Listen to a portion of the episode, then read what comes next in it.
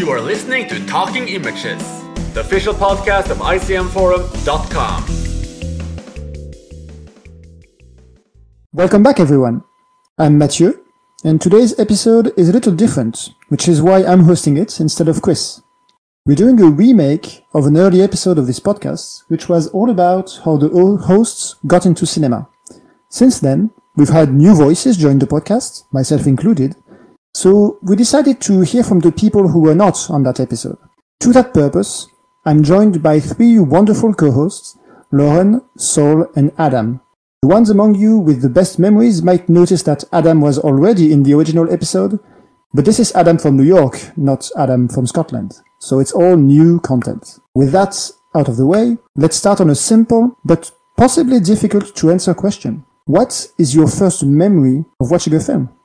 Hi, this is Adam from New York. Mathieu, I'm going to disappoint you. I don't have a memory of watching a first film. What I can say is I don't remember my first movie, but I know what it was. As a very small child, my mother tells me I was obsessed with the classic Disney movie Dumbo. So much so, even, that she got tired of renting it from the video store and just bought the VHS. And I apparently watched it dozens of times.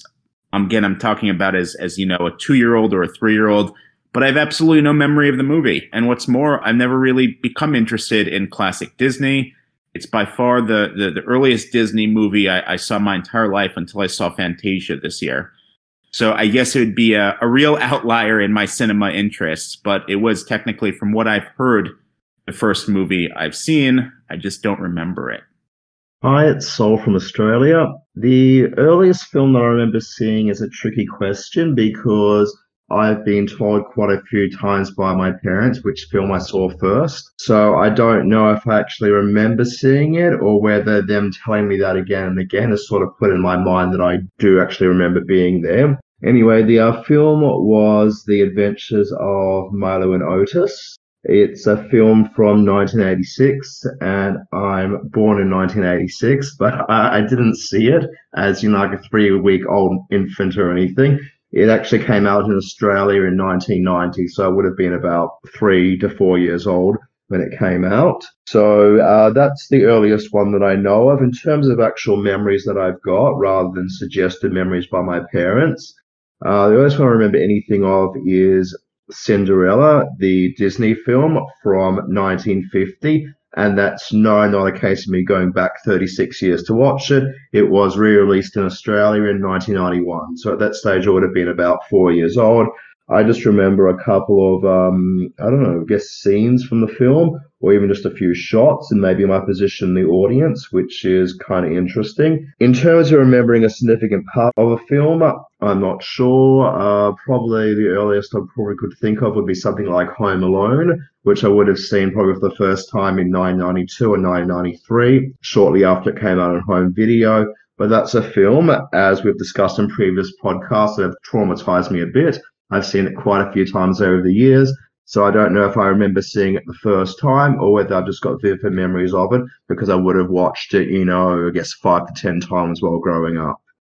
So yeah, I don't really have a straight answer for that. Um, there's a few other films a bit more recent than that that I do remember but it's sort of like I more remember, you know, the experience of going there. Like I remember what the theater would look like when we went to see The Lion King in 1994 when I was um about seven years old, but I don't actually remember the film. Or I remember seeing Star Wars when it was re-released in 1997. I remember going into the theater. I don't actually recall the film, which I, I've since watched since then. So again, I've got a bit of false memories, blurred memories in there long-winded answer. I'm sorry, but for me, unfortunately, there's no easy answer to that one.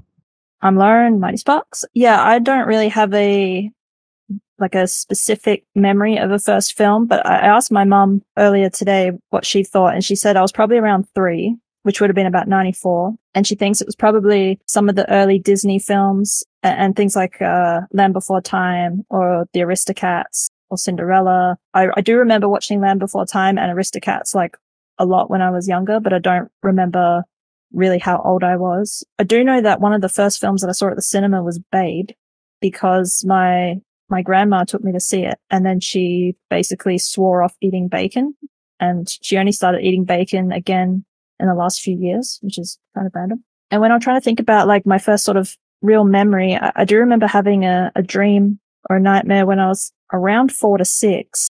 I don't really remember. It all kind of burst together, which was kind of inspired by Total Recall. So I know I watched that quite early. And the memory, I mean, the dream is sort of like I only have a vague memory of it, but I remember there was this kind of like space station airport type of thing overlooking Mars. And there were these like museum exhibit things with like brains in them and the glass of the the space station cracked and then everything started going crazy and that's like all I remember. So I know I was watching that kind of stuff quite early, but I don't actually remember watching the film itself. I just remember the dream. That is really interesting, Lauren. And I guess, Saul, also, you both have kind of traumatic memories uh, of watching things as a child or being influenced by what you had seen. And I guess Adam and I don't, probably because we just repressed it. I really don't personally just remember watching a film at all until I was like 10 or 11. But undoubtedly I did. Uh, I, I do, I do remember that The Aristocats was my favorite Disney growing up, even though I wasn't watching many films. But the first one I really remember watching was in the cinema, like you, Lauren. And uh, that was The Emperor's New Groove, uh, which I guess is not the most renowned Disney film. Uh, but I remember loving it at, at, that time anyway. And yeah, it's, it's interesting that it's all Disney. It, I guess it's pretty predictable, but Disney really has quite the hold on children everywhere. But don't really choose what our first film is, obviously. I mean, we all watch Disney films. We all, we all remember our first memory is all Disney film, or in the case of Babe, it's not a Disney film, but it's a children's film. It's not us who choose to watch that. So I guess what I wonder now is, barring that, how did you really first get into movies? How old were you? When did it happen? And was there a particular film that was decisive in you really starting to be a cinephile or maybe exploring cinema more? So for me, Mathieu, there was one distinctive movie, and it's it's interesting you mentioned this the the the common theme of Disney in our childhoods because I, I, guess that's what parents in those days did uh, when they they needed something to distract their kids. Uh, these days, I, I, see so many parents who just put an iPad in front of their kids uh, and show them some sort of sing-songy nonsense on YouTube in order to uh, I don't know get the the TV to parent the kids for a while. I guess it was Disney back in the day. I think I think the first movie I saw in theaters might have been The Little Mermaid.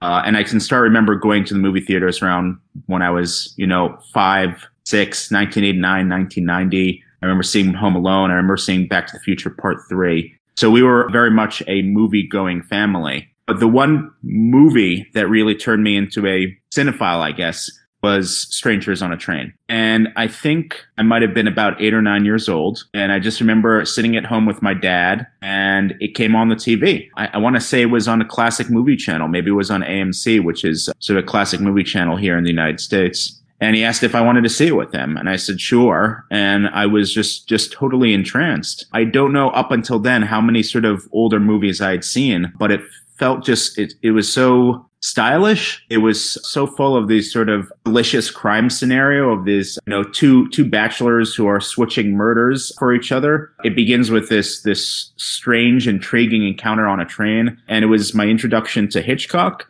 And I was I was totally entranced, and I became obsessed after that with Hitchcock, and that's how I really sort of became very interested in movies. Yeah, Strangers on a Train is a is a great one. Definitely one of my favorite Hitchcocks as well. Uh, and Hitchcock is also, I guess, one way that many of us uh, get into movies, or at least an early stage for a lot of cinephiles. Very accessible and very well known. But anyway, what about you, Saul? So this was an interesting question. So I decided I would chat to my mum today about it and see what she recalled of me.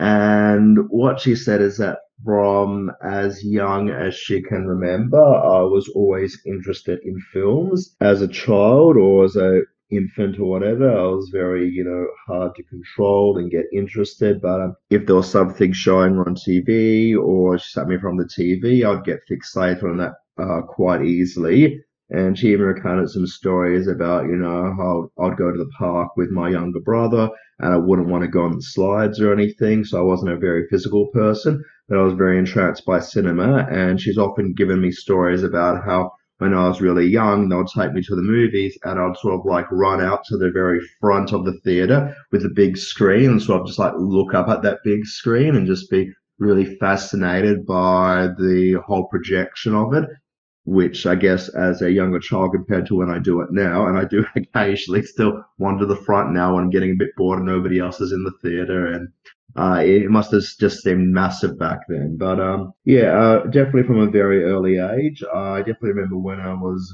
maybe eight, nine years old. I started to keep a record of the films that I was watching and just putting stars on them because I used to be obsessed with the TV guides and seeing what movies were showing and trying to watch, you know, the four or five star films because as you know, an eight or nine year old, that's, you know, that was my reference point for whether film's worth watching or not. And then I like keeping a record of my own ratings, which was all kind of interesting. But I don't think it was really until I was about 13 or 14 years old that it really came and really turned from being just, you know, interested in keeping track of ratings to actually seeking out films that are a little bit different, the more acclaimed films out there. And um, if I was going to give a film that probably started my cinematic journey as a hardcore cinephile, I wish I could say Strangers on the Train because that's an amazing film. It's my favorite Hitchcock after Rear Window, Vertigo, and Psycho. So after the big three, I think it's Hitchcock's best one. So I wish I could say Strangers on a Train, but it's not Strangers on a Train. I wish I could say that, but it's not. Uh, the film that uh, did it for me was, uh, it's hard to say without laughing. It's called Godzilla versus the Sea Monster. And I don't know what it was about that. Maybe because it was just such a strange and weird film or whatever. But that was the first one where I decided that I wouldn't just, you know, put like a rating for it. I'd also write a bit about it. And I started doing that for films I watched since then. The amount that I write about a film has changed a bit over the years. I mean, over the last, you know, 15 years or so, it's been pretty consistent. But for the first few years, just getting into it, I think it was the film that really did it to me. That I was interested in actually, you know, trying to form an opinion and then keeping a track of my opinions of what I was watching. I'm glad it wasn't Strangers on a Train. That would have been both odd and, well, you know, I, I kind of feel like it's my movie. I feel like you would have to commit a murder together if that was the case. yeah, although I should I should just mention with the um Hitchcock one, Hitchcock was very pivotal for me early on. Uh, my mum introduced me to Hitchcock when I was first really getting into films. So uh, even though I have said, you know, Godzilla versus the Sea Monster, uh, was, that that would have been when I was maybe 13. I was definitely watching Hitchcock films as young as 10 because when we were 10 years old, we went to uh, Disney Land and we saw in Universal Studios. We saw how they did that tail seat in Saboteur, and I had seen Saboteur at that stage. I'd seen Psycho, Rear Window, North by Northwest, Vertigo. So I'd seen the big ones. So I'd definitely seen some Hitchcock by you know age 10 or 11. But I guess it was only, you know, when I got into high school that I started to get into more of I just don't, don't want to have star ratings. I actually want to have an opinion on everything that I watch. But well, it, that, it that makes me wonder is is Hitchcock uh, a director of children's movies then?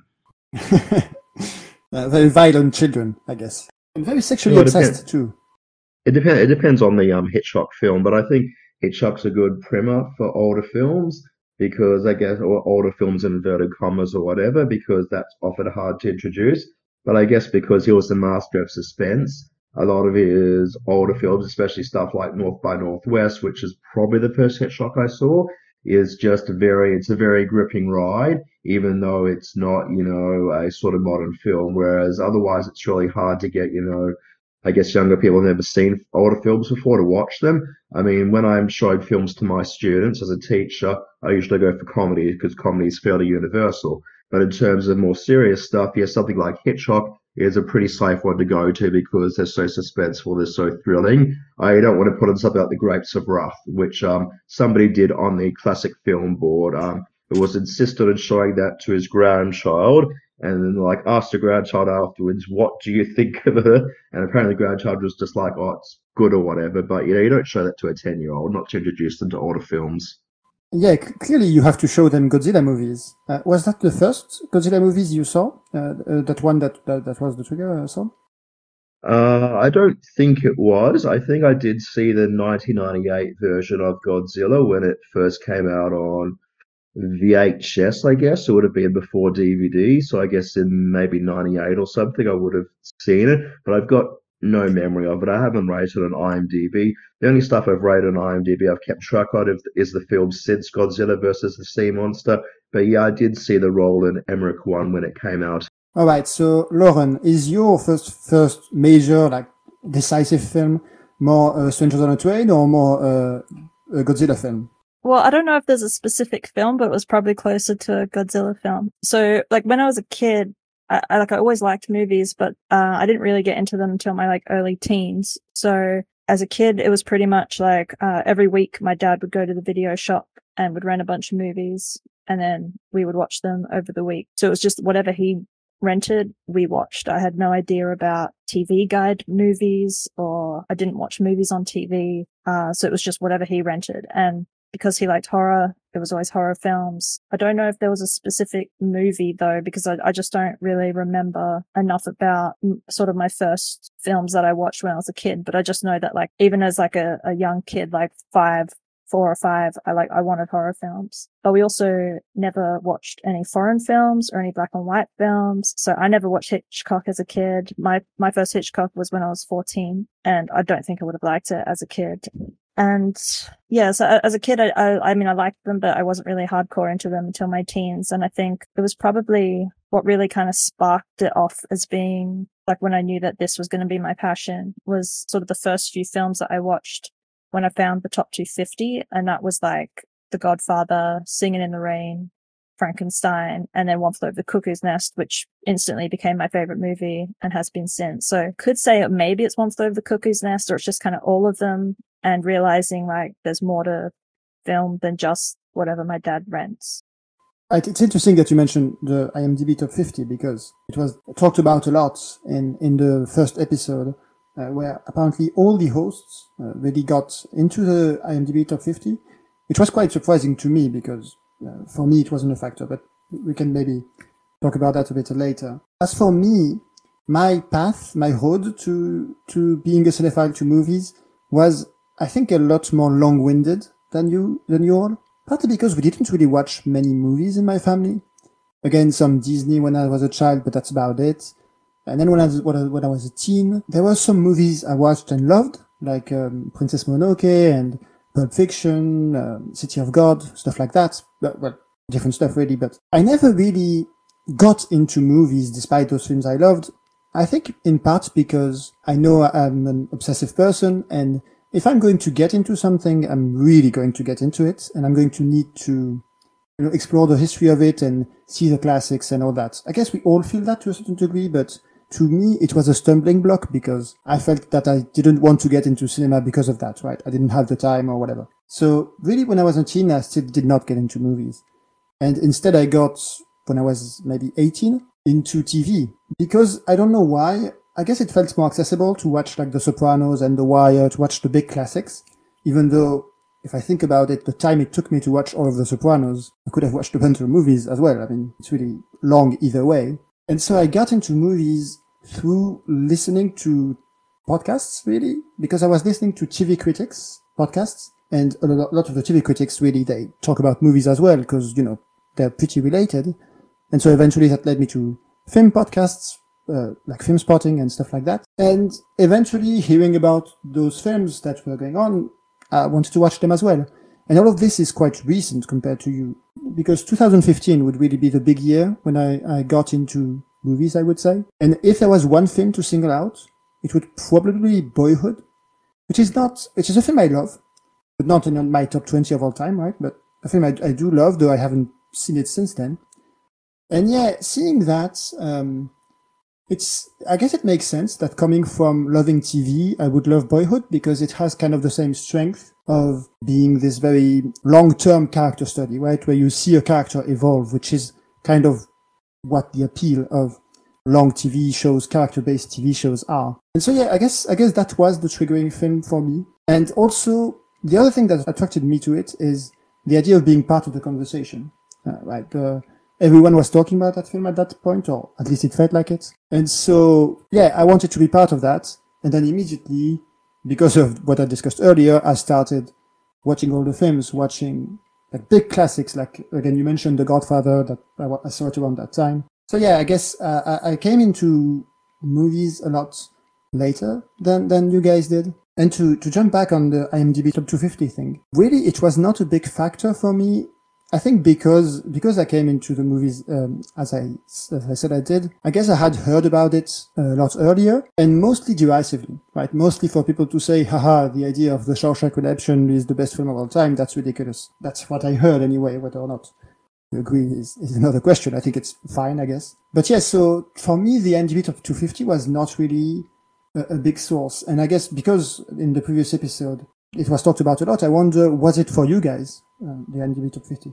Uh, for me, uh, I was never interested in the IMDb Top 250. It never occurred to me as something I was particularly interested in, and, and to this day, I'm I'm still not really interested in. And this is uh, perhaps a shocking confession, considering the websites that I know we uh, we all go to. But I'm not really interested that much in movie lists. I've never felt the need or the interest in completing a movie list. I certainly don't dislike them as a reference point for finding movies, but I've never really been into lists. Well, that is a shocking revelation. I guess there's not one list for me, but yeah, I, I, am. I do love love myself some lists, be it movies or otherwise. So, um, like Adam, the IMDb top 250 wasn't a big starting point for me because you know I'd got into film uh, before you know I discovered the internet. So you know after I went beyond what was listed in the TV guides for films I actually went and found some cinema guides at the library, and the one that really struck me the most was the Halliwell's film guide because it was so massive. It covered so many films of so many different eras. And the only way I actually found IMDb would be when I was about 13, and one of the films that I was looking for wasn't listed in the Halliwell's film guide. And the only way I could find information about it was by searching for it online, which brought me to IMDb. Uh, the film when I searched for it on IMDb, I didn't even recognize it because on IMDb, the title is She Says She's Innocent. The title of the film that I had on VHS was called Violation of Trust. And took me a few minutes to realize that that was an AKA title and it had been retitled for video release. So I haven't seen that film in 21 years. It's not even, um, I don't even have it voted for on IMDb because it's before I created an account there. I'm not surprised that Laura and other people haven't heard of it because I hadn't heard of it. It was just one that I managed to, I don't know, pick up um, from on VHS.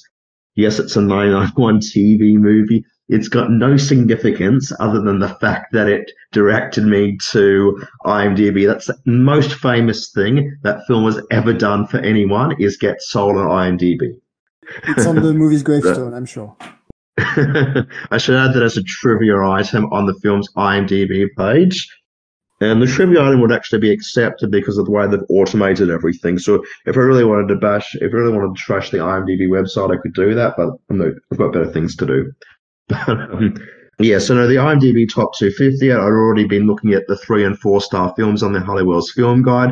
That's how I'd been choosing what to watch the IMDb, IMDb top 250 was interesting, but it wasn't too interesting because there are a lot of very new films in there, and I already knew quite from early on that this wasn't a very good reference point. So, I mean, occasionally it was interesting. It was something which I didn't realize was in the top 250, but for the films towards the top, and especially the new releases that kept getting in there high enough, it just was never an interesting launching point for me. And like Adam, lists are, are interesting to me, but I've never been much of a completist.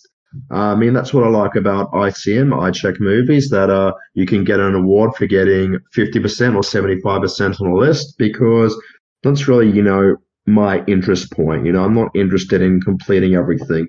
I don't know if it's coming from the point of view that I don't want to run out of things to see that might be it. I'm not sure, but I've never had any interest in finishing or completing lists. And even with director filmographies, with directors that I like a lot, like uh, Cronenberg, you know, it took me quite a few years to actually get through everything that he'd done because, you know, you always, you know, want something else there. But, you know, sometimes with people like the Coen brothers, you just end up watching everything because it's all so great. But yeah, I've never really been big into list completion or filmography completion, although I know that's one of the big things that people on the forum are interested in. I know it breaks Lauren's heart, but you know, it's it's a reality for me. Yeah, I guess I'm not that much of a completist either, probably more than you. I I do feel some satisfaction at, you know, getting, uh, uh, virtual awards on, on, on ICM and stuff like that. But yeah, yeah, it's not a huge deal for me either. But I did immediately use a lot of lists uh, when I got into movies. And the way I would do it, I think I found I checked movies relatively early. And uh, so it was always more iCheckMovies than IMDb for me. And I would take a bunch of lists uh, I think the IMDb Top 50 was part of it, to be fair. But you also had like They Shoot Pictures Day and uh, the Palme d'Or winners and stuff like that. I don't remember all the lists. And I would just randomize, right? Uh, and so that's how I ended up watching some, not the biggest classics first. Uh, I mentioned on the Godard episode that the first film by Godard I saw was Numéro 2. And that's, that's why. Uh, that's because it came up randomly. And I, I thought that was a way to kind of be exposed to a bunch of different things without just doing the classics. Uh, and there was a weighting system. I mean, whatever, it's boring, but so that the classics would come up more often still, right? So, so that I wouldn't just watch obscurities. But Adam, you said you're not at all into lists. So I guess I wonder, how did you decide which films to watch uh, when you first got into it? My, my formative influence was my father you know, I think after seeing Strangers on a Train, I, I just I bugged him for movie recommendations. I think I drove him a little bit crazy, and at some point he ran out and just got a little frustrated with this constant demand for new movies. And and the movies he was suggesting were, I guess you could say, sort of stereotypical guy cinema, male cinema, if you want. Uh, a lot of westerns, a lot of war movies, a lot of spy movies.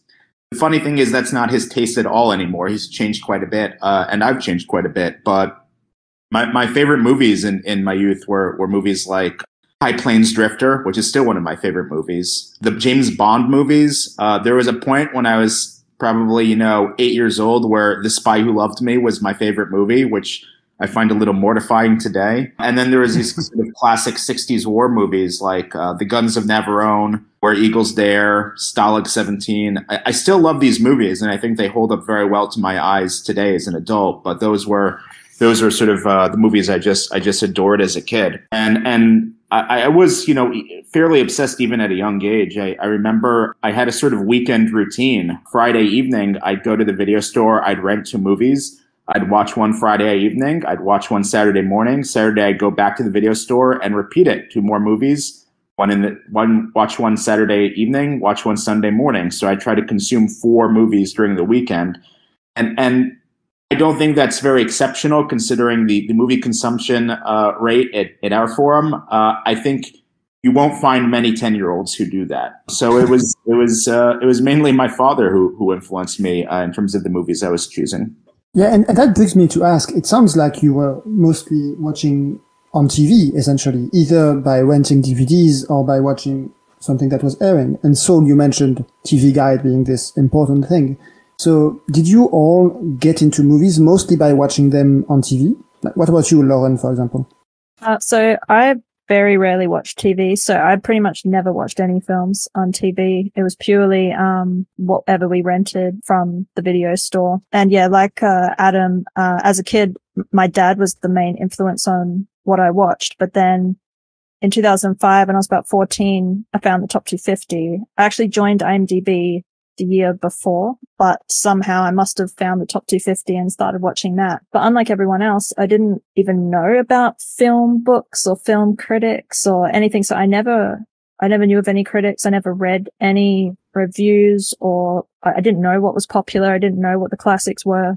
So the top 250 was literally the only thing I knew in terms of recommendations for films that I should watch rather than films my dad chose to rent. And I love lists and completing lists, uh, although it usually takes me a long time.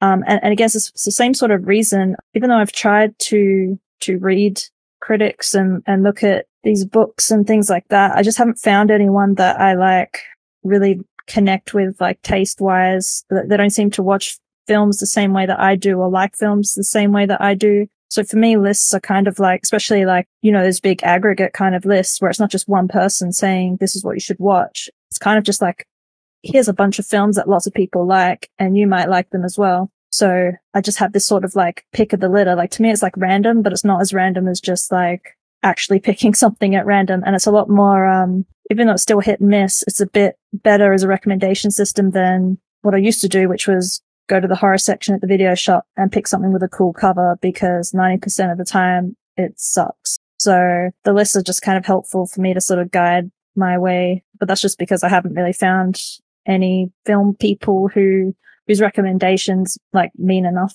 to me to use that. Yeah, so I guess you, you all really have that um, connection to like video stores and, and, and, watching on TV. I guess probably because I got into movies as an adult at a time where video stores were already kind of a thing of the past. I mean, they still exist, but they are more rare. It was mostly going to the theater, uh, especially especially starting in, in late 2015, and yeah, watching films on the internet in perhaps less than legal ways, which I don't do as much now. So yeah, I guess uh, the the difference in time really made a huge difference in in what we watched because because of that, uh, it was kind of an infinite amount of possibilities for me.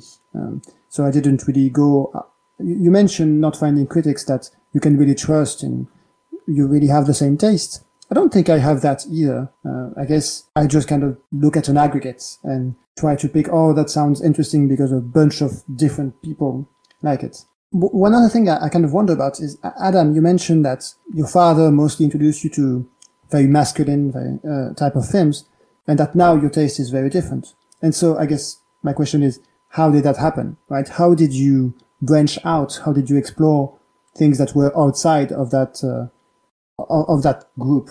That's a good question. I want to be clear. Uh, I don't want to draw a caricature of my father at all. His his tastes are varied and wide, as are my mother's, uh, and they've both been influential. You know, beyond just sort of the the war movies, the western movies, uh, I was watching all of Hitchcock. I, I sort of went through as much Hitchcock as was possible uh, once I saw Strangers in a Train. I did get into the Marx Brothers movies at a certain point and the Chaplin movies. Uh, and I think I'm guessing that was more my mother's influence uh, and her recommendations to me. And then at high school, uh, my tastes broadened out a bit. Uh, I remember going to high school and uh, my history teacher delightfully dedicated several class sessions to just having us all watch Aguirre, The Wrath of God which which was mind blowing for me when I was uh, 13 or 14 years old. So then I got you know watched a bunch of Herzog movies. Moreover, there was a a fine arts club at school that decided to show a, a film festival of Kubrick movies. So I got into Kubrick. And then I created my own movie club in high school. It wasn't a very active club, um, but we did occasionally screen movies. I particularly remember was the tradition at the end of the year. The the, the freshman class uh, a trip to um, Six Flags, which is uh, you know an amusement park with roller coasters, and I set up an alternative uh, end of year day, which would just be a movie day, and we go to school and watch movies. And I can tell you, most people chose Six Flags over hanging out with me and watching old movies. Uh, but I remember our, our lineup on that day was Half Baked, stoner comedy. It was The Godfather, and what was the third one? I can't recall. I think it must have been a Coen Brothers movie. So so gradually my my tastes and interests broadened out. Right, so it, so it sounds like um, your your initiation, I guess, into into movies was very social. Uh, that you know through movie clubs and I guess your father. That's that's a little different, but for for me it was a very lonely thing. I guess maybe a little sad. I guess I, I wish I had. Uh, I probably had access to film clubs, but not at a time where they would have interested me much. And yes, so what about uh, Lauren and Saul? How did you branch out out of the things that interested you at first? Like Lauren, you mentioned the IMDb top 50. Obviously now, uh, from what I know of you, uh, your tastes are not really along those lines, right? So how did you really get into genre cinema? But that was well before I found the top 250. That I, I was into horror from when I was like a toddler. So for me, the, top, the top 250 was a way of branching out of what I was interested in. But horror and, and genre films in general are still like my, my go-to. They're still my main interest and they're still, I mean, I still have, they're, they're still pretty hit and miss for me, but I feel like I'm more likely to find something worthwhile in them, uh, some random top 250 film, although the ones I have left, I don't think I'm going to like. And, and I don't think that my tastes have really changed significantly. Like I, the stuff I watched as a kid is still pretty much the stuff I watch now, like horror and sci-fi, but there's certain things that I could tolerate as a kid that I can't tolerate now, like that over overly melodramatic music. Uh, I like it actually hurts me. But otherwise, I feel like I, I still I, I, still feel like I'm pretty random with what I like and dislike. Like I'm always drawn towards genre films, but in everything else, it's like I might like a really long, slow film. I might like a really fast paced superhero movie. I might hate them. I just never know. So I feel like my tastes have just kind of, they're just wibbly wobbly and they always have been. I've always been into horror. Uh, not so much horror films, but when I was growing up, I was reading a lot of uh, Goosebumps and Fear Street, a lot of R.L. Stine uh, books. So I was always into horror, and I guess that naturally transferred over to horror cinema. And like Lauren, I'd go to the horror section and I'd look for the uh, most striking front covers and the most striking back covers. Could look at the images in the back also and make a decision based on that. Because obviously, well, not obviously, but I didn't take my Halliwell's film guide into the horror section with me to the video library. Maybe I should have, but I didn't. So it was just based on the front cover. I would do what attracted me. But yeah, that's how I was getting into film. And, you know, I was sort of like, I guess, a bit envious of Mathieu that he's been able to watch films directly online ever since he was into cinema because yeah that wasn't a thing for me back in the day i mean when i was first watching films and first you know even as like a 10 year old going through and trying to find films that was before dvds had come out and you know I still like remember hiring my first DVD and how how different that was to watching a film on VHS. But yeah, for me, it was all about VHS. It was about hunting those VHSs down, hoping, you know, they work properly. And I just recall such things as, you know, going and renting the Maltese Falcon for the second time. But, you know, not like one week after another, but like I rented it and I wanted to rewatch it like two years later. And the person like looked it up and they're like, you know, you've rented this film before. I'm like, yeah, I want to see it again. But, you know, that was like way back then. I can't, I can't even imagine doing that now. But, you know, I guess going back, you know, 18 years ago or whatever that would have been, you know, that was reality. You want to see something, you need to rent it. I mean, much of the films that I first saw growing up were the ones that were showing on TV because I was only allowed to rent films during the school holidays. So if I wanted to see anything that my parents didn't own, and we didn't really own much, you know, during the uh, week or during the weekend, I would just have to choose from what I was showing on TV. So I saw a lot of old British comedies because they used to play on the ABC channel here. And yeah, I saw a lot of different classics because they would show them from time to time. But, you know, I was watching them with ads, which isn't ideal, but it's still a great, you know, primer for getting interested in films and getting in there, and then they would give me ideas about what to rent when the school holidays came up, and I was able to go and rent things. But yeah, things have come such a long way since then because you know it got to the point where VHS got wiped out, and I got this gigantic 2,000 collection of VHS tapes because I all got them for like a dollar or two dollars when the video libraries were jobbing them out, and then getting those converted to DVD over the years, and like so not converting, upgrading to DVDs over the years. And now it's got to the stage where 90% of what I watch, I'm streaming online. So everything for me has changed quite a bit. Uh, I think I've lost track of what, what the question was. I think it was in terms of finding or how my taste has evolved. Uh, yeah, a lot of it is probably by being able to access things on streaming services. I think it's probably a big thing, or being able to import stuff from overseas. So not being limited by what I could rent in a video library or limited by what was showing on TV, but actually going out and say, well, you know, I actually want to, you know, buy these films from overseas. I want to buy these films on eBay that somebody else has imported from overseas.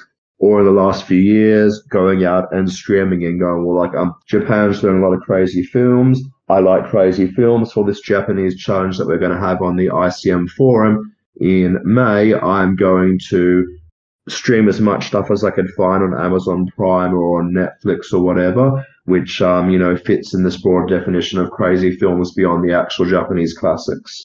So I'm not quite sure if that's the question. I've gone a bit off track, but you're welcome to redirect me if I need redirection. I have a question for you, Saul, and, and a question for everyone. It's interesting you mentioned that uh, your parents only let you rent movies during the school holidays. And I'm wondering if, if other people had an experience of what extent their parents restricted their movie watching. I've, I've heard from people over the years, whenever people meet me, they quickly learn I'm into movies. And then I often hear how they got, into movies or, or to what extent they're interested in movies.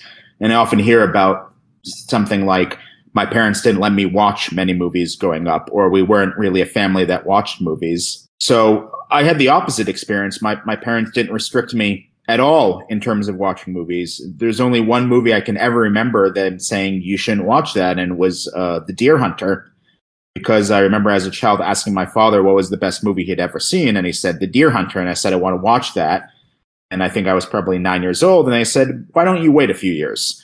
Uh, so that was the only time that I ever experienced them restricting me from watching a movie. Otherwise, sex, violence, uh, they they didn't feel a need to restrict me from that, and I'm wondering if other people had parents who are similarly, you know, liberal or or were more restrictive. Well, I think nine years old is actually a pretty good time to learn about Russian roulette.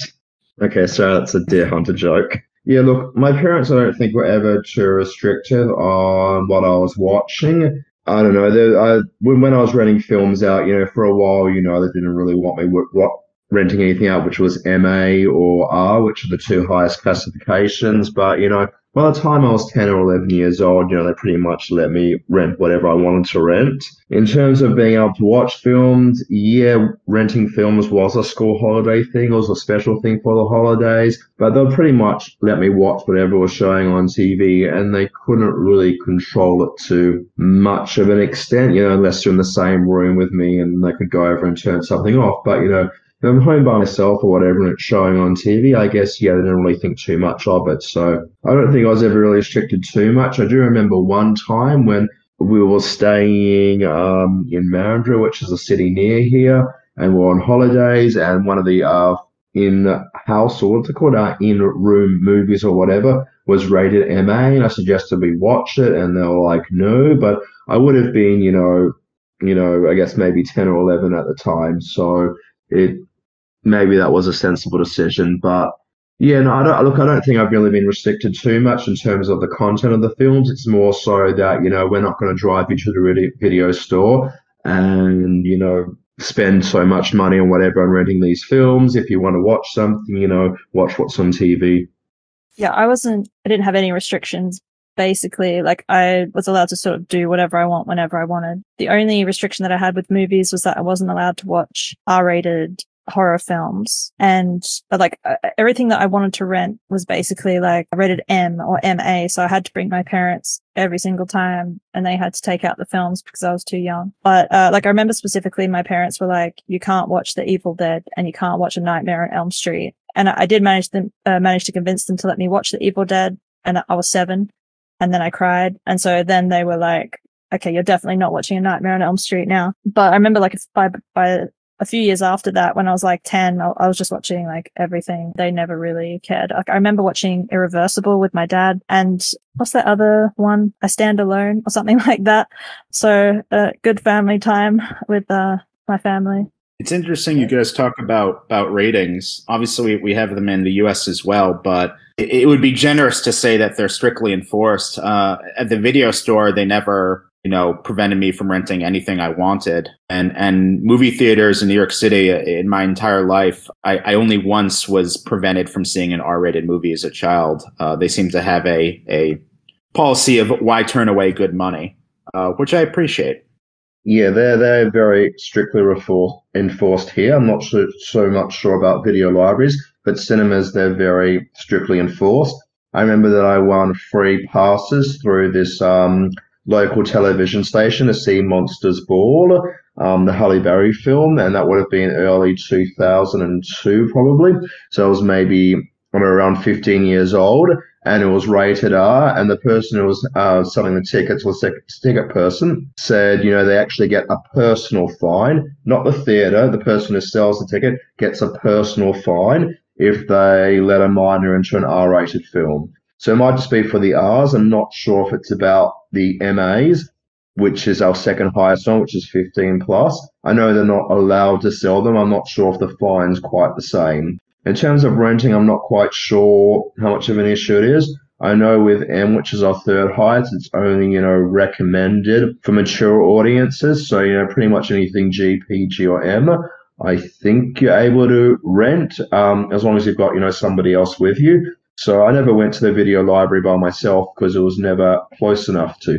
So I always had a parent there anyway. But um, yeah, if I if I was to rent out an R by myself, I probably wouldn't be allowed to. And yeah, I wasn't allowed to see an R film by myself, and hasn't changed either because it was also on the radio recently. There was some one of those stupid blockbuster films that have come out recently. Um, I don't I don't know what it was, whether they're talking about it, or whatever, and they're trying to take you know their 15 year old kid along to see it or whatever, and they weren't able to sneak them in. So it is quite strictly enforced here. What about you, Yeah. Matthew? I'm sorry. Go ahead, Lauren. Sorry. Um, yeah, I was just going to say, like, I, I tried to rent, I think it was an M or an MA film, and I was 13 or 14, and they were just like, no, you need a parent. And my mum was waiting in the car, so I had to go out and get her and come back in, and then she had to take it out for me. And yeah, my dad brought me and my brother to see Scary Movie, which I think came out in 2001, so it would have been 10. And the people were trying to stop him from like taking us in. They were like, no, this is like really scary. Like, I think they're too young. And my dad was like, nah. And like, it wasn't even scary anyway. But, um, yeah. And I remember, I think I went to see like Jackass, but we went with a family friend and they wouldn't let us in because he wasn't our parent. So we couldn't see it. Well, it's quite the opposite experience from what I was used to in New York. Matthew, I'm interested in hearing uh, if you had similar restrictions as youth. I know you said you only really got into movies when you were older, but uh, did your parents restrict anything that you saw when you were young? Well, not that I was aware of. Obviously, because I wasn't that much into movies, uh, it wasn't a big factor, right? It was, it's not like I was trying to see films that maybe would not have been appropriate. But also, the other factor is I have five older siblings, and so I, I don't think they were very restrictive with them either on that subject. None of them were hugely into movies, but they, they did in some phases. And I guess like my brother showed me Pulp Fiction, but I was like 13 or 14, right? It was not, I was at an age that was okay for, for that. Uh, so yeah, they were not restrictive, but, uh, yeah, I guess, I guess it just did not come up that much. And on the subject of, of ratings, uh, I guess we have a slightly different system where it's just ages, right? So there's, uh, minus 10, well, so not under 10, uh, sorry, only under, wait, what am I saying? Yeah, not under 10, not under 12, and not under 16. And then there's a, I guess an equivalent to NC-17, that's an X rating, that's basically porn and Gaspar Noé films, uh, which I know that Lauren is apparently from a Gaspar Noé family, but, uh, yeah, I, I, I, that is the only case, uh, recent Gaspar Noé films that had issues with, with ratings in France. Generally, they're a little more liberal than the American system with sex. Though not that liberal. Again, like Love, the Gaspar Noé film was deemed an X-rated film. And they are a little tougher with violence, right? Uh, so most superhero films are minus 10, uh, sometimes minus 12. Anyway. But yeah, I don't think they're very strict with it in theaters in France. Uh, obviously, I don't have an experience of trying it myself. In fact, I remember that hearing about The Exorcist, obviously it was not in theaters, but I knew it was a minus 12 film, and I heard about it, I was 11, and I remember being pretty happy that I could use that as an excuse not to see it. So that's what I was, I was as a kid, right? So not, not, not, not the kid you needed to restrict, uh, in terms of trying to see stuff that's too adult. But I guess, since, I guess we talked about this a bit, but uh, since you all got into movies more through the DVDs and stuff, was there a point where you started going to the cinema regularly? Or, or I guess maybe, maybe you never did? Because it's interesting that all of our first memories, well, not all, but I guess a lot of our first memories of film are related to the cinema because obviously it's very striking, right, as a child to be in a, in that big uh, dark room. Yeah, I, I wonder, did you at, at some point start really going to the cinema regularly or is it for you still mostly watching at home, I guess? Well, Mathieu, you, I I think you just betrayed uh, the fact that you've come to the cinema rather recently by saying that we all got into it through DVDs. Uh, I think we all got into it through VHS. Actually, we're yes, children of the the VHS era, which no longer exists for better or worse, and we're children of the video store era, which no longer exists for worse. I, I very much miss and and loved uh, video stores, but but I want to be clear. I wouldn't say I got into movies through VHS. It was not one or the other. It was both, both video stores and going to the movies. And I, I, I don't know what, what the situation is where, where you guys grew up, but I was so very fortunate to grow up in, in New York City, which has uh, just an unbelievable bounty of, of, of movie theaters. So many movie theaters showing recent releases, but also uh, movie theaters showing international movies and art house movies and, and repertory cinemas. And, and so my family were always big movie goers. And, and I benefited from the fact that both my parents are cinephiles as well. Uh, we always went to the movies, and it's only really in the past 10 years that I've stopped going to the movies uh, nearly as much and especially I think once I I I got I remember I was 18 or 17, excuse me, and I was just about to graduate from high school, and a new repertory cinema opened up here in New York called the Thalia Theater. It was actually a, a recreation of an, an, old repertory cinema that had closed, and they opened with a, a series of classic French movies. And so I went there and I saw all these classic French movies like Rififi, Diabolique, The Sorrow and the Pity, the discreet charm of the bourgeoisie. So that was was was a fascinating experience, and that got me more into movies and opened my eyes to a whole new new sort of sector of cinema. And then I continued uh, uh, doing it a lot when I got back from college. I, I went to all these sort of these repertory cinemas. Uh, I had a membership at Film Forum. I knew how to how to sneak into the Museum of Modern Art and go to their repertory cinema for free. And and then I became very indulgent, and I would make lists every month of all the the classic movies showing around the, the the city that I wanted to see. So I think the current question was about seeing films in theaters and whether it was all just about home video. I think for me it was a lot about home video. I've just been discussing in the chat and just even the smell and the texture of VHS. You know, I just love it. I've still got quite a few films on VHS, even though my VCR isn't hooked up in the new place that I moved into. Uh, I've got all the VHSs of stuff I haven't been up, able to upgrade, and it just brings back childhood memories. You know, that's my fondest thing going and wandering through the video store, looking at films, judging them based on their cover because that's all that I could do. And, you know, sometimes getting a really cool thing as a result of that. So a lot of it was discovery from me that way. A lot of it was discovery of things showing late night on TV, a lot of the older classics. In terms of going to the movies, yeah, that's probably always been an issue for me in terms of distance and expense. Uh, for quite a while, I was living for like the last 10 years or so quite far away from any theatres. I'm actually a bit closer to a cinema now. But even so, it's not, you know, my number one avenue to go and watch films. There was definitely a time when I was at university where I actually would watch films quite regularly because the university that I was at was actually quite close to a cinema that's now shut down and been transformed into a live theatre or something of that sort. It hasn't been completely shut down, but it's not what it was. But yeah, I used to like go there because I'd have like a lecture in the morning and I'd have something in the evening or whatever. And like, well, I'll fit in a film in between. So that was kind of nice for a little bit. Um, there was one stage, I guess, maybe 2005, 2006, where I was really into discussing the latest releases on the IMDb message boards. So I'd go out and see, you know, as many of those as I can by myself uh, during, um, you know, the Oscar buzz season.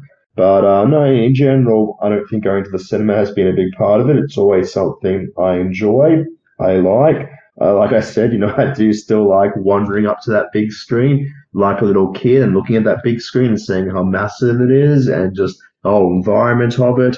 But yeah, um, you know, as you know, bad as it seems as a cinephile, you know, uh, the actual cinema experience, you know, it's never been as big for me as home video and um, watching things on TV, which is probably why, as discussed in a Netflix podcast, I'm not so apprehensive about cinemas eventually shutting down, everything being streaming services. I just see it as evolution.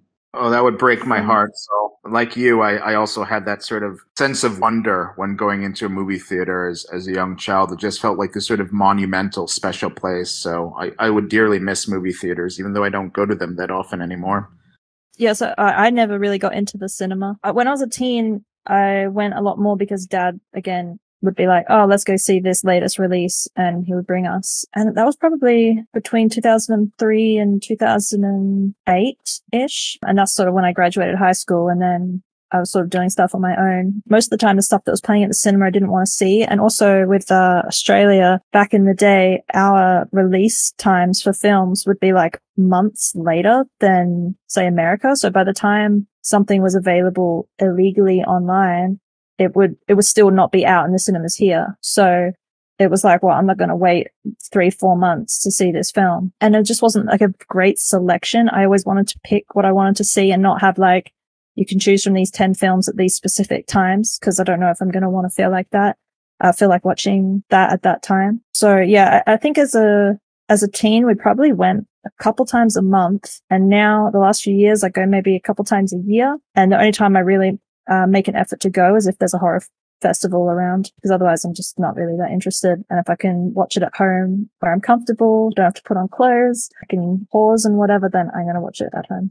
I might just mention that I actually have until COVID hit started going to the cinema more regularly. It become part of, you know, my weekly or bi-weekly routine just because, you know, living away from home or whatever, it'd be a time where I could catch up with my parents, would have a meal and would go see a movie together uh, when COVID had shut cinemas down, that sort of, you know, died off a little bit. And, you know, there's been a few times we've gone out and we've seen something like we saw Nomadland together and some other stuff that appealed to them.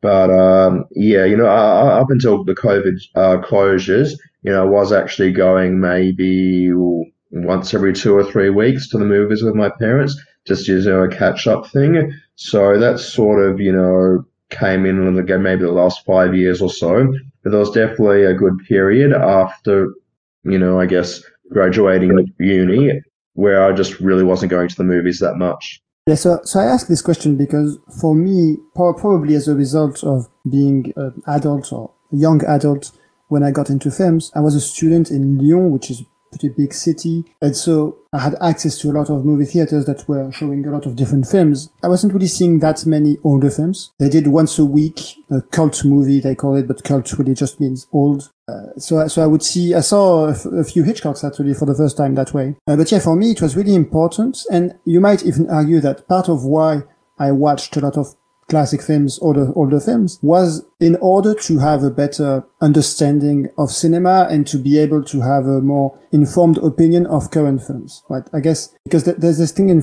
in France where, I've talked about this before, uh, where cinemas offer basically a monthly, for a monthly fee, you get to see whatever, however, however many films you want in, in a certain chain of theaters. So yeah, I really wanted to be part of the conversation, have, um, have an idea of what the current films, the current good films are.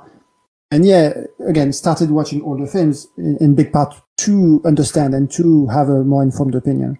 And what you guys mentioned about COVID and, and Adam about suddenly having access to a lot of small theaters doing older films. It's actually what I'm doing right now, uh, because as, as of this recording, uh, cinemas have reopened since two weeks, three weeks um, here in, in France. And now I live near Paris. And really, the, this period of theaters being closed has made me really fear that all of these small theaters that, that still exist would disappear. And they haven't. And so I, now I'm really, really enthusiastic into watching these older films in, in theaters. It's really reinvigorated my, my desire to, to, to go see them, and I've done it, it a bit, uh, and to take, uh, yeah, to take this opportunity. And in that sense, I guess the closure of cinemas has made the, the hardcore fonder for me. Something that I thought I'd probe into and see whether it's the case for anyone else. I know it's the case for Lauren at least. Is whether you've done any extra study in film and how that's changed your appreciation because the first degree that I did before education actually was in film and video. And definitely some of the lectures and some of the courses that I did, some of them a bit reluctantly, did deepen my appreciation and widen my scope of what I was into. So I'm just wondering how that might have changed for anybody else. Well, I, I already mentioned, you know, seeing uh, some movies in high school and class, like Aguirre, The Wrath of God, which is very influential. But in terms of, of more sort of formal uh, academic experiences, I took one class in college on film. It, it, it, was not a college where you could take film production or really major in film as uh, a course of study, but I took one class. And it, it was a class where I, I, I, definitely learned some things in terms of cinematic terminology and cinematic techniques. I learned about, you know, I learned terms like a two shot or a match cut. These were, were things I learned about Uh, but on the whole, I, I, did not like that class very much. As is all too common among university lecturers, I found the uh, the professors highly pompous and thus not very informative. But then uh, in grad school, I, I became much more more involved in studying film because I, I went to to grad school to study history with a focus on on film. I want to be clear, I didn't go to study film history. It wasn't a, a degree in film studies. It was a degree in history with an interest in American cultural history and, and especially uh, American cinema.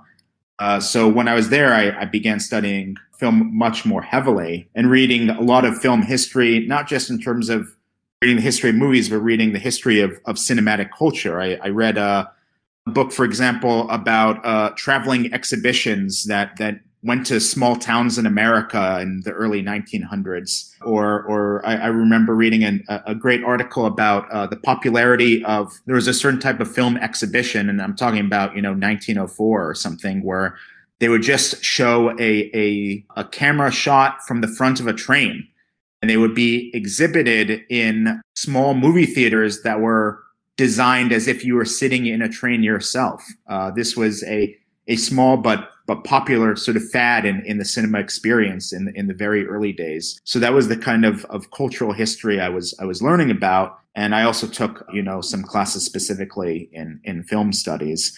I, I very quickly discovered I, I really wasn't into sort of film studies as a separate academic course of study. I think that's where you get much more theoretical and, and again uh, tends to get much more pompous. Uh, but there was there was a lot to learn, and, and I very much enjoyed learning about it.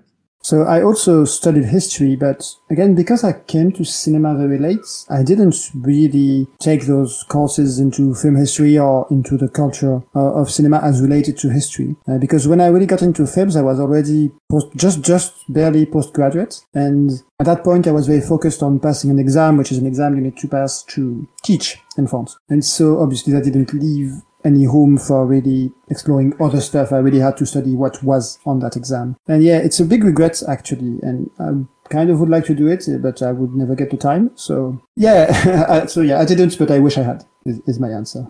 When I was in high school, I, I like really did not ever want to study film. I was like dead set against it because th- whenever we had study, like when we were studying a film in high school, it would be like the teacher would say, okay, these are the, the themes and the symbolism and whatever. And you have to basically regurgitate everything I just said. And we don't really want any of your opinions or your interpretations. It was like, stick to this. And I was just like, yeah, that, that sucks. So I was really, really against any kind of academic study of film. But uh, eventually, I did go to film school, like that was production based um, in 2015, 2016, um, and I got a diploma of screen and media. And it, didn't really, it didn't really do much on theory, but it really made me realize how much goes into like production. And I mean, film students are, are terrible, uh, and film and school productions are terrible. But there was just so many things I didn't even know about, like things like taking Atmos and even like just doing so many multiple takes. Like I knew that every scene would have multiple takes. I just didn't re- realize how many or like from so many different types of angles and stuff. So it really kind of opened my eyes to the actual, the nature of production of films, which I just hadn't really thought about before, but I hated production. So then I went to uni and I got a Bachelor of Arts in screen studies, which was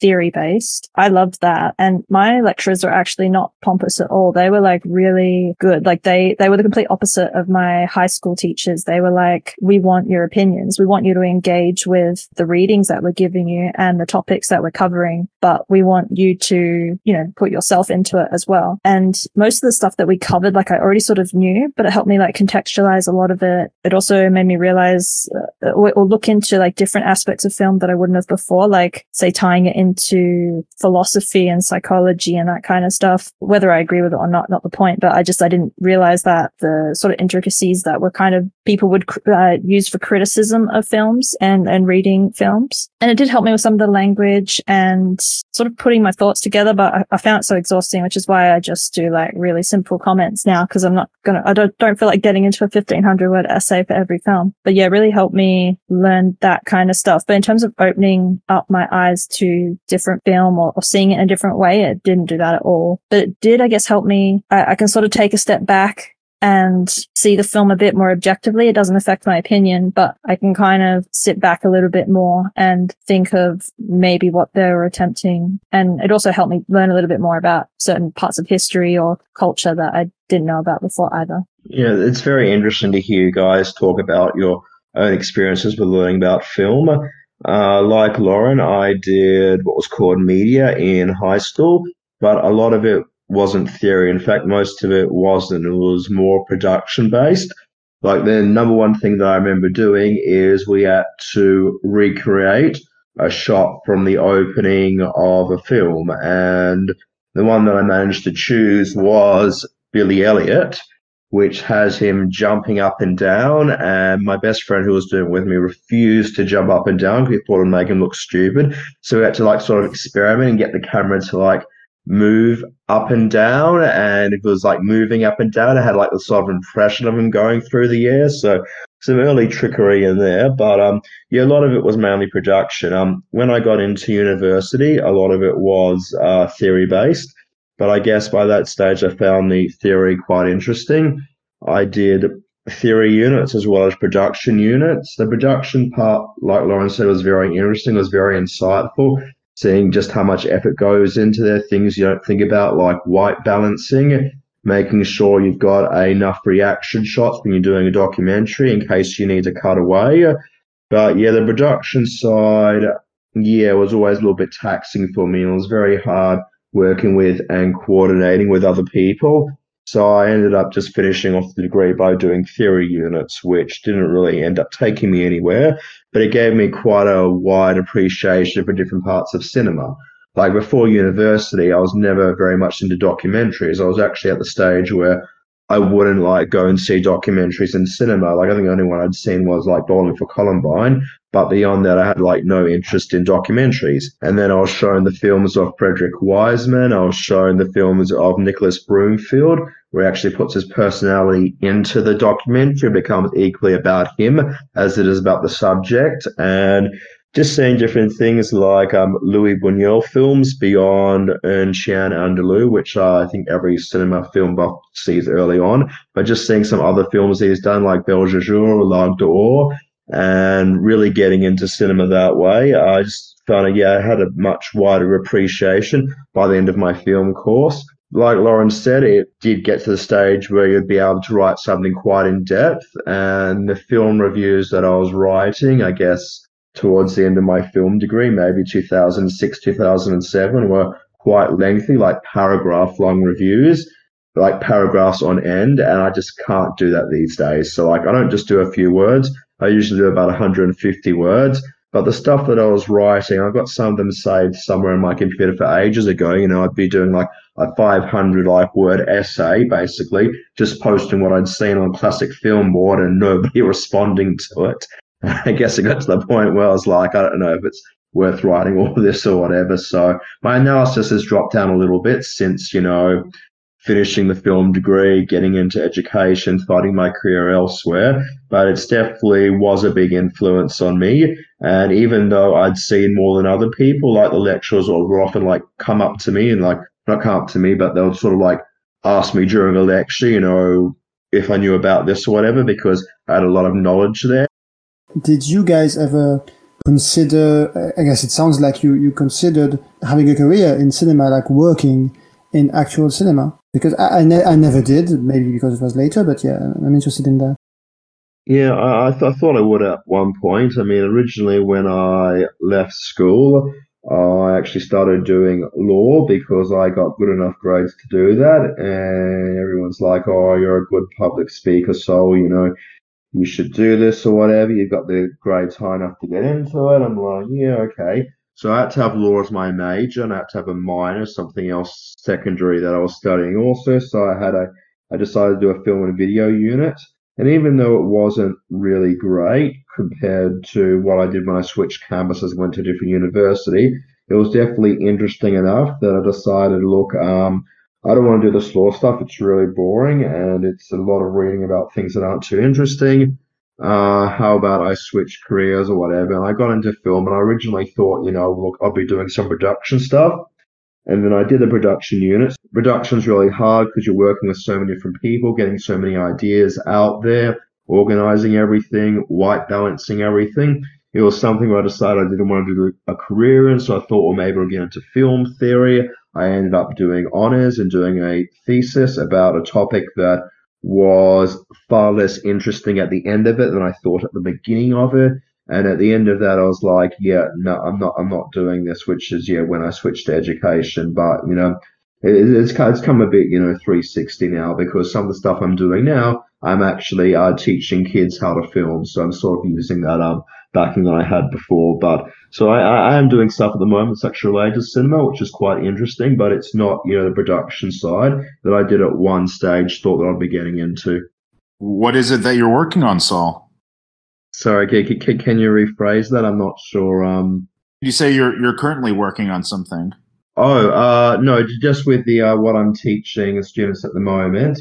Uh, I'm actually teaching, you know, film and video or film and video skills or photography and video skills at a primary school level. So it's a specialist position. And yeah, actually teach kids about how to make a film, how to make a documentary, how to have, you know, reaction shots in there, how to re-record voices. And yeah, it's, it's all quite interesting. So like what I've like learned at university is sort of like factoring in because it's actually part of the primary school curriculum. Whereas when I grew up, it was just, you know, part of the high school curriculum. So yeah, it's quite interesting. It, you know, what I've learned, you know, is still useful for me, but it's not what I envisioned when I enrolled in university. I thought, well, maybe I'll actually get out there and make films that would be released at cinemas. But, you know, that was the dream and this is the reality. And the reality isn't too bad. I didn't really go into my degree thinking I was to get a career in film. Uh, I just thought, um, I really love this thing and I want to study it. So I'm going to go study it. While I was there, I, I did consider getting into editing, but then my RSI started and I realized like there was just no way that I was going to be able to do that. And then I just realized I hated production. Like I just, uh, yeah, like Saul was saying, like coordinating everything and being on set is like 90% waiting and it, it's just it's really boring it's really physical it, it's like a trade and i was just like i don't want to do a trade. And then with the theory i find it really fun but as a hobby and as an interest not as like a career like i couldn't really imagine having like deadlines for writing a film review or a film essay or something like that. I just uh, no can't bother with that. But it was just something i wanted to do and i, I thought well I want to learn the the broad skills from uh, university and I might as well do it studying something I like. Whether it will uh, have any impact on whatever career I end up with, I don't know. I doubt it, but it was still fun to do. For me, I, I can't say I've really seriously considered a, a career in, in cinema, except uh, I would say I considered a career in, in history of film. So it's sort of an academic career. The closest though I ever came was, you know, when I was in when I was a teenager, I went to summer camp. I don't know if, if summer camp is something that is popular in, in Australia or France, but it's it's quite popular popular here in, in the Northeast United States. And uh, the summer camp I went to had a video production. I don't know. I guess you call it program. And that was that was a ton of fun. It was it was it was totally free. They just gave us kids some video equipment and a very basic editing console and said, uh, "Do whatever you want." And we we you know ridiculous things. We we had a, a, a camp news show. We put together this sort of ongoing murder mystery serial. We did a lot of satire. We decided to do a satire mashup of forrest gump with die hard 3 it was called forrest dump with a vengeance. Uh, it was a very silly endeavor. So that was fun and that influenced me enough that when i was a senior in high school i briefly had an internship at a production company, a very small documentary focused production company called Storyville Films. Uh, they mainly do arts focused documentaries about uh, music or about theater. At the time, uh, uh, the one I worked on, they did a documentary about a, a, a fairly well known playwright in the United States named Suzan-Lori Parks. So that was the one I worked on. They're most famous for they had a, a short documentary that was is uh, nominated for an Academy Award called Sister Rose's Passion. I didn't work on that one, but but doing working at that that production company, I quickly realized that I I had no interest in working in in film production, especially at the lowest levels. It is dreary. It's a lot of waiting around and doing nothing. Most of my time I was doing transcription. I don't know if you guys have done transcription. It is achingly boring. Uh, so no, I, I did not ever really seriously consider a career in film after that. Think the most boring thing that I've done on a film was one of the projects we're doing uh, was continuity. I think it was continuity and I was set decorator. I don't know how I got those things shifted to me. And I was trying to do all these small things, whatever, to make it interesting, but you know, you couldn't actually really tell at the end of it how I'd put all these different things in the set there because it was just like so subtle. And uh, the continuity was kind of interesting, but you know, the team I was working with were so pedantic, there wasn't really that much to pick up on. Uh, as far as summer camp goes, uh, Adam, we, we do have those in France, and but as I, I was a nerdy kid, so I went to science-based uh, summer camps. We did like rockets and programmed video games and stuff like that. Not not so much with the with the Forrest Gump parodies. Uh, but that sounds fun too. And yeah, so I never I never considered uh, definitely never considered being involved in production. That that does not sound like I think at all in any way being a critic, that would be maybe fun, but uh, it's definitely definitely a bit late for that. I think. Uh, well, I don't know. I guess. But anyway, I never considered as a, considered it as a career. More like like Lauren said, more as a hobby. Anyway, uh, what I want to close on is to ask you where is your cinephilia at at this point? What what is still motivating you, if anything, to watch films? Are you trying to close some gaps, right? Uh, see some blind spots, or are you more interested in what's coming out, or you know, what what is still driving you to see movies at this point? Uh, what else would I do with my time? I don't know. Uh, I mean, it, it's still it's still something that interests me greatly. I, would say that as I've you know become much more indulgent in my cinephilia as an adult, as I've gone from watching maybe you know four movies a week to watching seven movies a week. I'd say the the passion I once felt as a child has dimmed a bit, and that's unfortunate. I think it's inevitable with any interest. I also think it's inevitable as, as part of growing older. But the fact that it's still there, that I still watch uh, a lot of movies, not nearly as much as Saul or, or Lauren when she's really going, but I still, you know, watch much more movies than my friends. That that's that's testament to the fact that that you know it is such a major passion of mine. And I, I feel like I watch a lot of movies that are disappointing these days, but occasionally you just come across that movie that really surprises and delights you, and it's it's still a magical experience to me. Uh, in terms of what motivates me, now I've said before with the lists on iCheckMovies that I'm not too, you know, passionate about, you know, trying to get platinum awards on them and complete them. What does interest me a lot though are the rankings that you get for official checks. And at the moment, I'm doing a bit of a leapfrog game with Lauren at the moment, where she's just above me in the ranks, but I was just above her a few weeks ago before she checked a ton of shorts to try and get ahead of me. So uh, the rankings uh, do keep me going, but you know, look in, in general, my you know, oh, I don't know how to describe it, my sense of wonderment with iCheckMovies has like gone down over the years. I don't hold it in quite the same esteem that I once did. So the main thing that really motivates me is probably the official challenges on the ICM forum because they give me a focus of what to watch rather than just choosing anything out there. I've got like three different themes that I can choose from each month.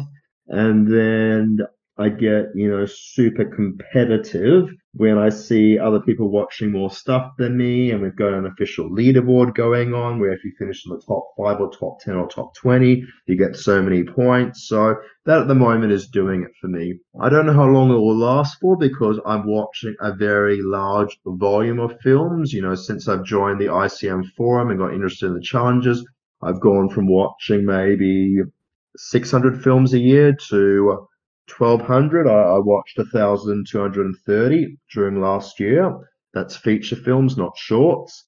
So I'm obviously watching a very large volume of it. So I don't know if that's sustainable long term, but at the moment, the challenges are keeping me interested. I don't know how long for, but yeah, for the moment, you're just that competitive thing, having those set themes, the themes changing each month is enough to keep me going.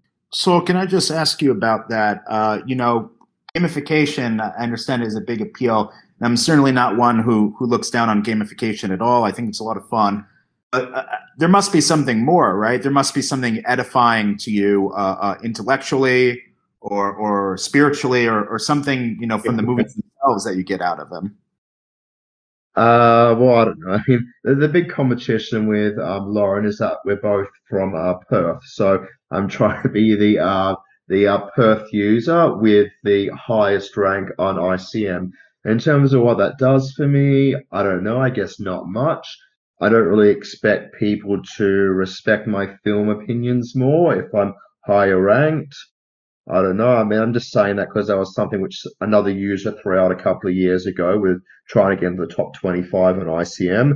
So, yeah, I'm not sure if it's a spiritual thing or whatever. I guess I enjoy seeing my rank go up, but it's it's also a bit hard because at the same time I've sort of, you know, lost a little bit of faith in the process of the way iCheckMovies has run. You know, I've seen a bit of the behind the scenes stuff and the way that it's become, you know, a curated selection and it's all about attracting new users and not so much, you know, catering towards the established user base. You know, it's not something that, you know, I'm set on saying, well, this is my goal for life. You know, four years ago it was when I first joined iCheckMovies. I'm like, you know, this is going to be, you know, my road, you know, towards, you know, watching films for quite a while. So uh, yeah, I don't know. Maybe it's just my competitive nature. I mean, even with the challenges that we're doing at the moment, uh, you know, if I get in the top five, get in the top 10, yeah, I get a few points. It doesn't really do anything for me. So I don't know if it's just the that pleasure of seeing my name in bright lights or whatever. If I get a high ranking in one of the challenges, Maybe it's something to do with that. I don't know. We call it serotonin or whatever that sort of like thing you get when you get like that sort of ding on your iPhone. I don't know if it's like that. I'm not sure. Uh, maybe it's a sense of self satisfaction, but then it's also a sense of, you know, how much time am I squandering doing this? So that's my roundabout way of, okay, the thing is dopamine. Thank you. French pronunciation, please, for helping with my English pronunciation that I'm no good with. Uh, yeah, that's my roundabout way of ans- not answering uh, Adam's question.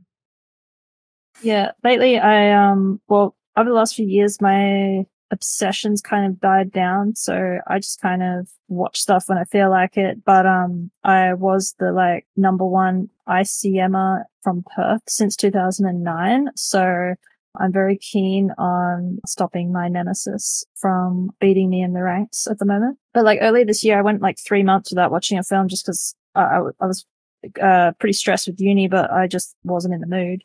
And then I just thought, oh, I'll, I'll start just um, working on my closest awards and stuff. And then that just like sparked my interest again. I find, yeah, when I start to sort of lose interest, if I start to focus on something, I'll be really into it for a while and then I'll get bored and then uh, I'll, I'll be interested in something else. I just can't stick to sort of one thing, but I do like to have a focus when I'm watching film. But even if I'm not watching films, quite like just reading about film. I never used to, but then when I was, actually I mentioned this in another podcast, but when I was starting to gather lists and reviews for They Shoot Zombies, um, I got really into like reading what other people were saying about films. And before that, I was kind of just like, oh, I don't care. So now, like even when I'm not watching, I'm always reading or listening or, or something. Like I'm, I'm, always doing something film related. It doesn't just have to be watching it for me. So that's kind of where I'm at, I guess. I just kind of like, if I feel like it, I'll watch stuff. And if not, I'll read stuff.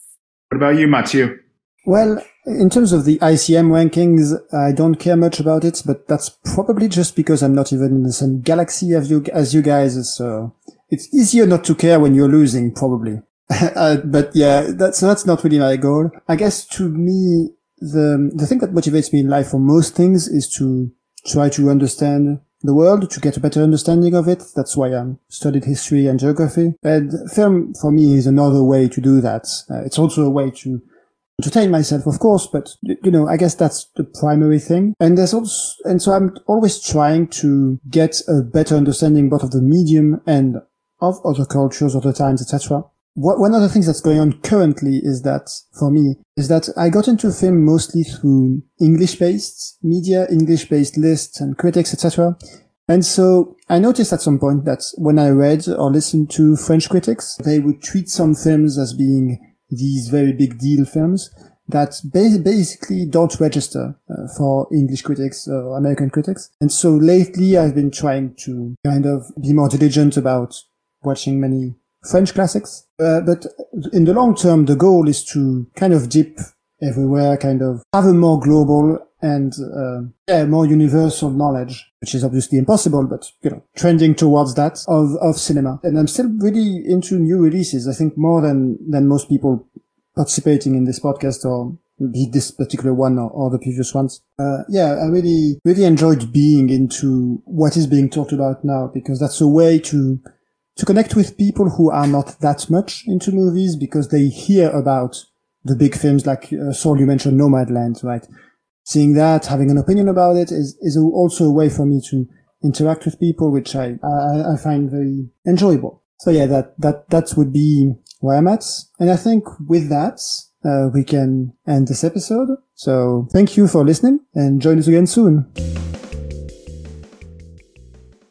Oh, and if you thought I could go one episode without at least making a cameo appearance, you'd be quite wrong. And just remind everyone that this is indeed a follow-up to our very first episode of all time, how we got into cinema, where all of the original hosts shared our entryway into the world of cinema. For anyone interested in comparing these episodes and seeing who did better, was it the original or was it indeed the remake? Go back to our very first episode and find out for yourself.